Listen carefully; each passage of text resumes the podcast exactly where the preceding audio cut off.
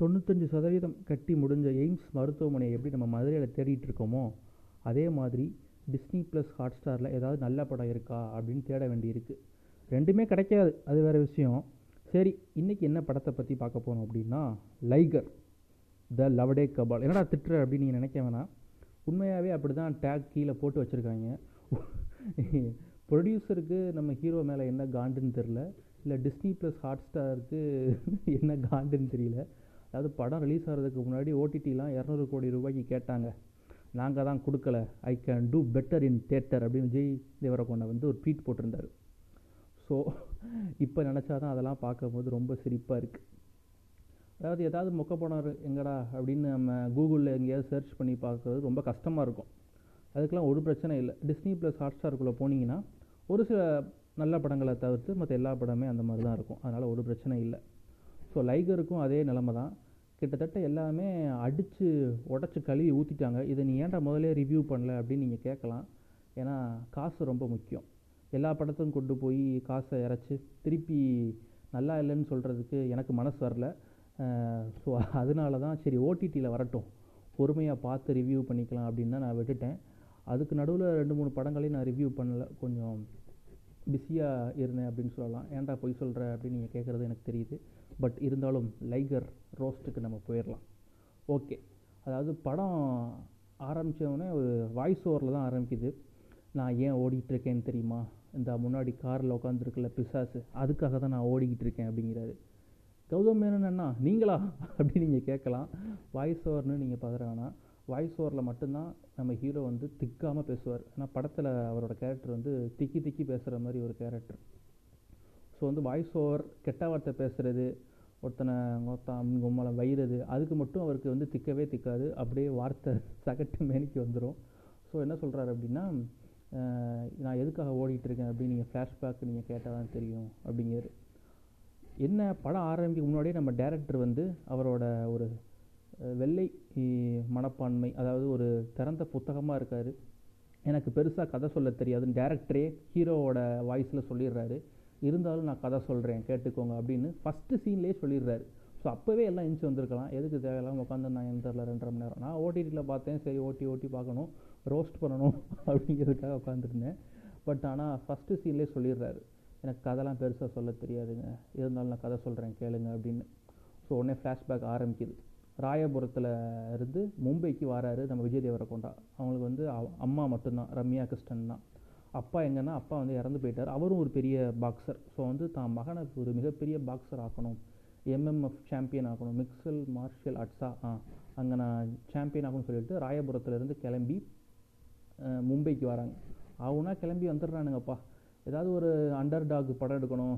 ராயபுரம் வாங்க சார் ஏதாவது ஒரு கேங்ஸ்டர் படம் எடுக்கணும். ராயபுரம் வாங்க சார் அப்படின்ட்டு இங்கேருந்து மும்பைக்கு தான் போவாங்க. வேறு எங்கேயுமே போக மாட்டாங்க. எதுனாலும் சரி நான் டான் ஆனால் மும்பையில் தான் சார் டான் ஆவேன் அப்படின்னு சொல்கிறாங்க எனக்கு எதுவும் புரியல. அதே மாதிரி நான் பாக்ஸர் ஆனால் மும்பைக்கு தான் போவேன் அப்படின்ட்டு தன்னோட பையனை கூட்டிகிட்டு தன்னை பையனை பெரிய பாக்ஸர் ஆகணும் அப்படின்னு மும்பைக்கு கூட்டு போகிறாங்க இரு இரு இந்த கதை எங்கேயோ கேட்ட மாதிரி இருக்கே நீங்கள் நினைக்கலாம். இதனால் M Kumaran son of Mahalakshmi கதை மாதிரி இருக்குது அப்படின்னு நினச்சிங்கன்னா அது வந்து உங்கள் தப்பு தான். டேரக்டரோட தப்பு கிடையாது. ஏன்னா M Kumaran son of Mahalakshmi ஒரு ரீமேக் படம் தான். தெலுங்கு ரீமேக் தான். அந்த ஒரிஜினல் தெலுங்கு படத்தை எடுத்தவர் வந்து நம்ம பூரி ஜெகநாத். இந்த படத்தோட டேரக்டர் தான். ஸோ அவரோட படத்தையே ரீவிசிட் பண்ணி இன்னும் எப்படி மொக்கையாக எடுக்கலாம் அப்படின்னு எடுத்தால் எப்படி இருக்கும் அப்படின்னு ஒரு சின்ன கற்பனை. அதே மாதிரி தான் லைகரும் என்ற லைகர் த கிராஸ் பீட் என்ன வேணாலும் சொல்லலாம். அந்த கிராஸ் பீடை வந்து ஒரு காவியத்தை படைச்சிருக்காரு நம்ம முன்னாடி. ஸோ உடனே மும்பைக்கு போகிறாங்க மும்பையில் யார் பெரிய கோச் அப்படின்னு பார்க்குறதுக்காக அவங்க அம்மா வந்து கூட்டிகிட்டு போகிறாங்க உடனே அந்த அம்மாட்ட போய் உட்காந்து அதாவது கோச்சு சார் எங்கிட்ட என் கையில் காசு இல்லை. என் பையனுக்கு கொஞ்சம் ஃப்ரீயாக சொல்லிக் கொடுங்க அப்படின்ட்டு ஒரு பவியமாக கேட்பாங்க. காசு இல்லாதவங்க. சார் நல்லா விளாடுவோம். இல்லைனா என் பையன் நல்லா ஃபைட் பண்ணுவான் சார் வேணால் அந்த ஃபைட் பண்ணுறத பாருங்கள் பார்த்துட்டு என் மகனுக்கு வந்து நீங்கள் சொல்லிக் கொடுங்க ஃப்ரீயாக அப்படின்னு கேட்கணும். ஆனால் இந்த அம்மா ரம்யா கிருஷ்ணன் எப்படி கேட்கணும்? திமுறா என் பையன் இங்கே தான் இருப்பான். அவனை டேபிள் துடைக்க விடுங்க இல்லை ஃப்ளோரை துடைக்க விடுங்க. ஆனால் உங்ககிட்ட தான் அவன் கோச் கோச்சிங் கற்றுக்குவான் அப்படின்னு திமுறா பேசும். அப்படி பேசினா கூட மன்னிச்சிடலாம்.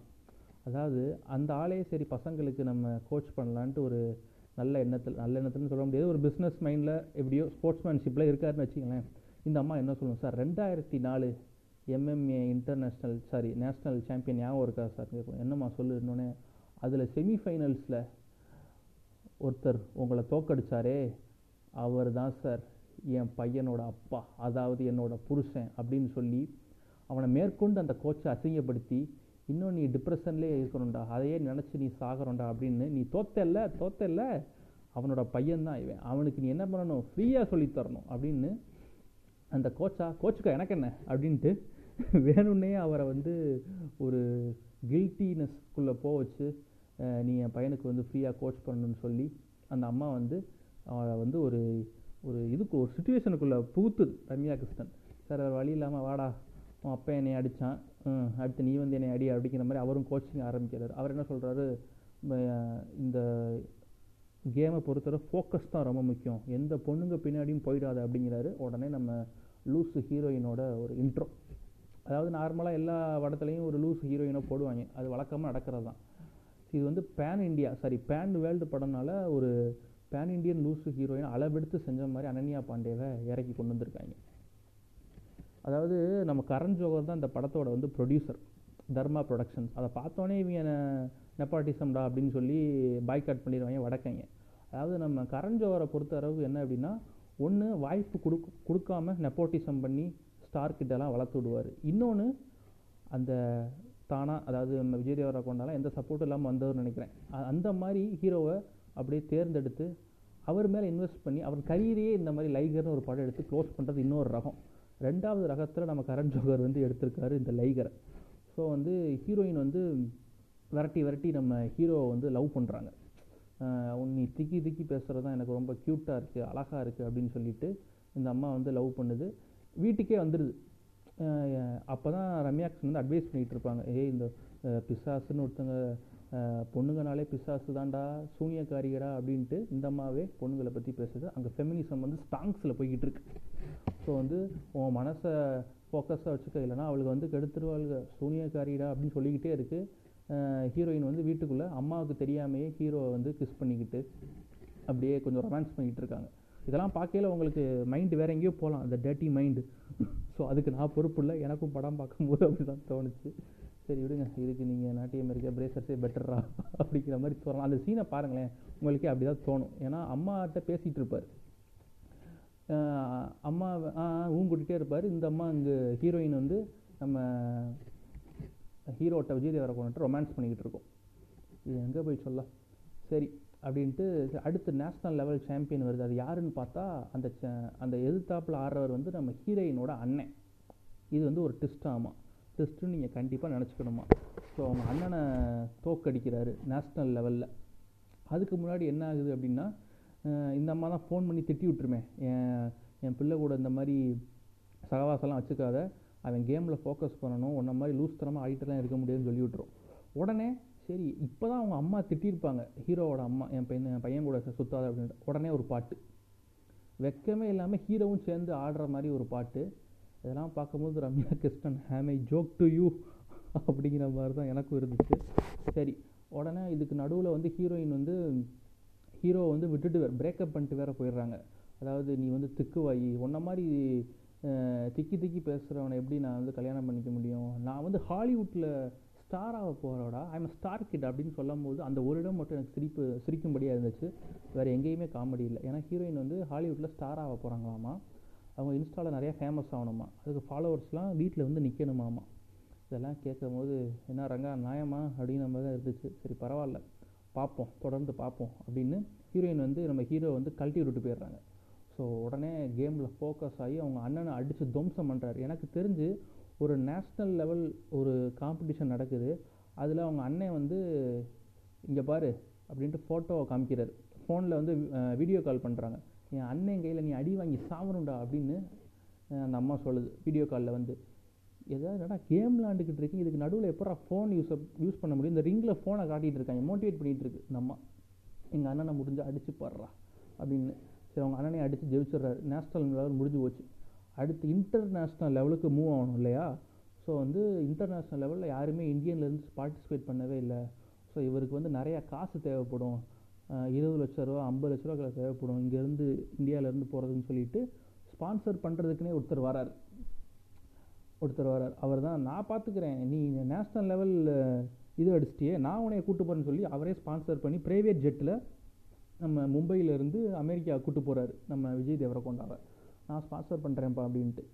உடனே அங்கேயும் மேட்ச்லாம் விளாட்றாரு லீக் மேட்ச்லாம் விளாடி ஜெயிக்கிறாரு.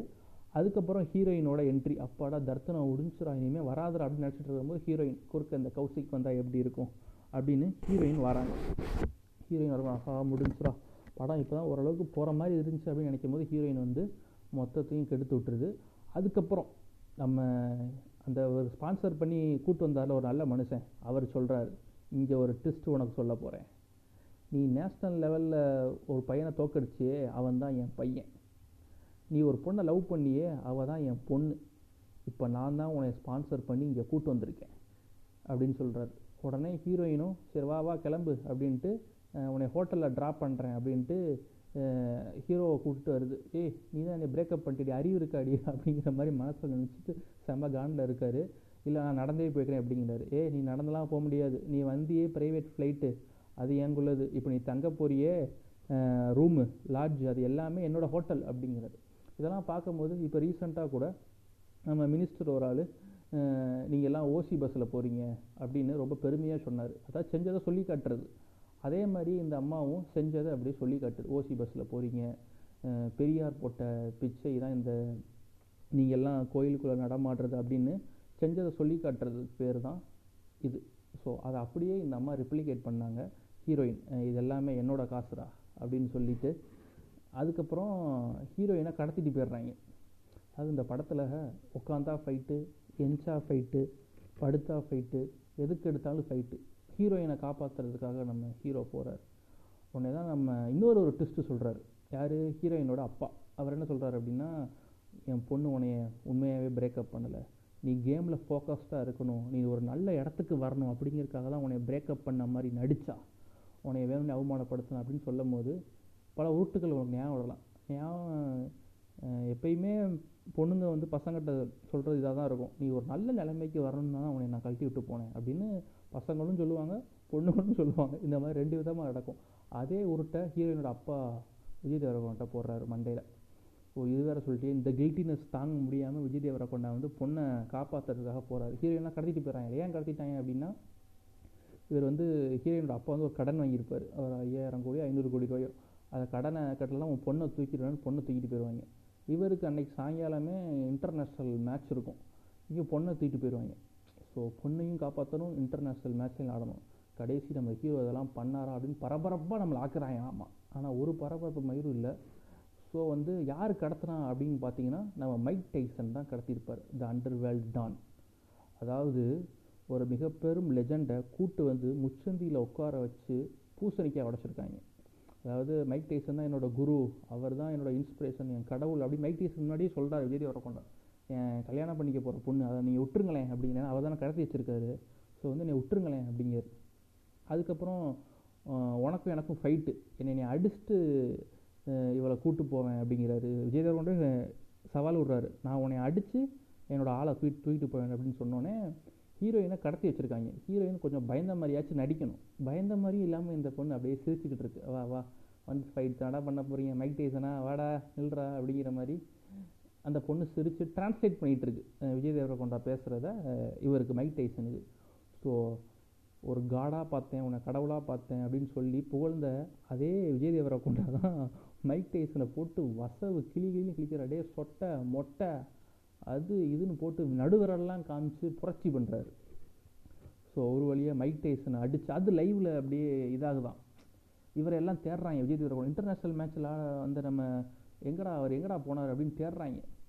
தரும்போது இல்லைங்க அவர் நம்ம லெஜண்ட் மைக் டேசனை போட்டு அடிச்சிட்டு இருக்காரு பாருங்க ரோட்டில் அப்படின்னு லைவ் ஸ்ட்ரீம் பண்ணுறாங்க அமெரிக்கா ஃபுல்லாக ஸோ மைக் டேசனே அடிச்சிட்டார். இவர் தான் உண்மையாக இன்டர்நேஷ்னல் சாம்பியன் அப்படின்னு புகழ்ந்து தள்ளுறாங்க. என்னத்தை போட்டு சொல்ல? இதில் நடுவில் நம்ம விஜய் தேவரகொண்டா அவரோட பிராண்டிங் வேறு பண்ணிகிட்டு இருக்காரு. ரவுடி டிஷர்ட் போட்டு வரேன் ஃப்ரெண்ட்ஸ் அப்படின்ட்டு ரவுடி டிஷர்ட்டை அங்கங்கே அப்படியே போட்டு விட்டு இதுலேயும் டைலாக் எழுதியிருக்காங்க பாருங்க. அதாவது அந்த ஸ்பான்சர் பண்ணி கூட்டு வந்தார்ல ஹீரோயினோட அப்பா விஜய் தேவரகொண்டா அவங்களோட கிளைண்ட்ஸ் முன்னாடிலாம் சொல்கிறாரு நம்ம ஹோட்டலுக்கு எத்தனையோ டாக்டர்ஸ் சயின்டிஸ்ட் டீச்சர்ஸ்லாம் வந்திருக்காங்க.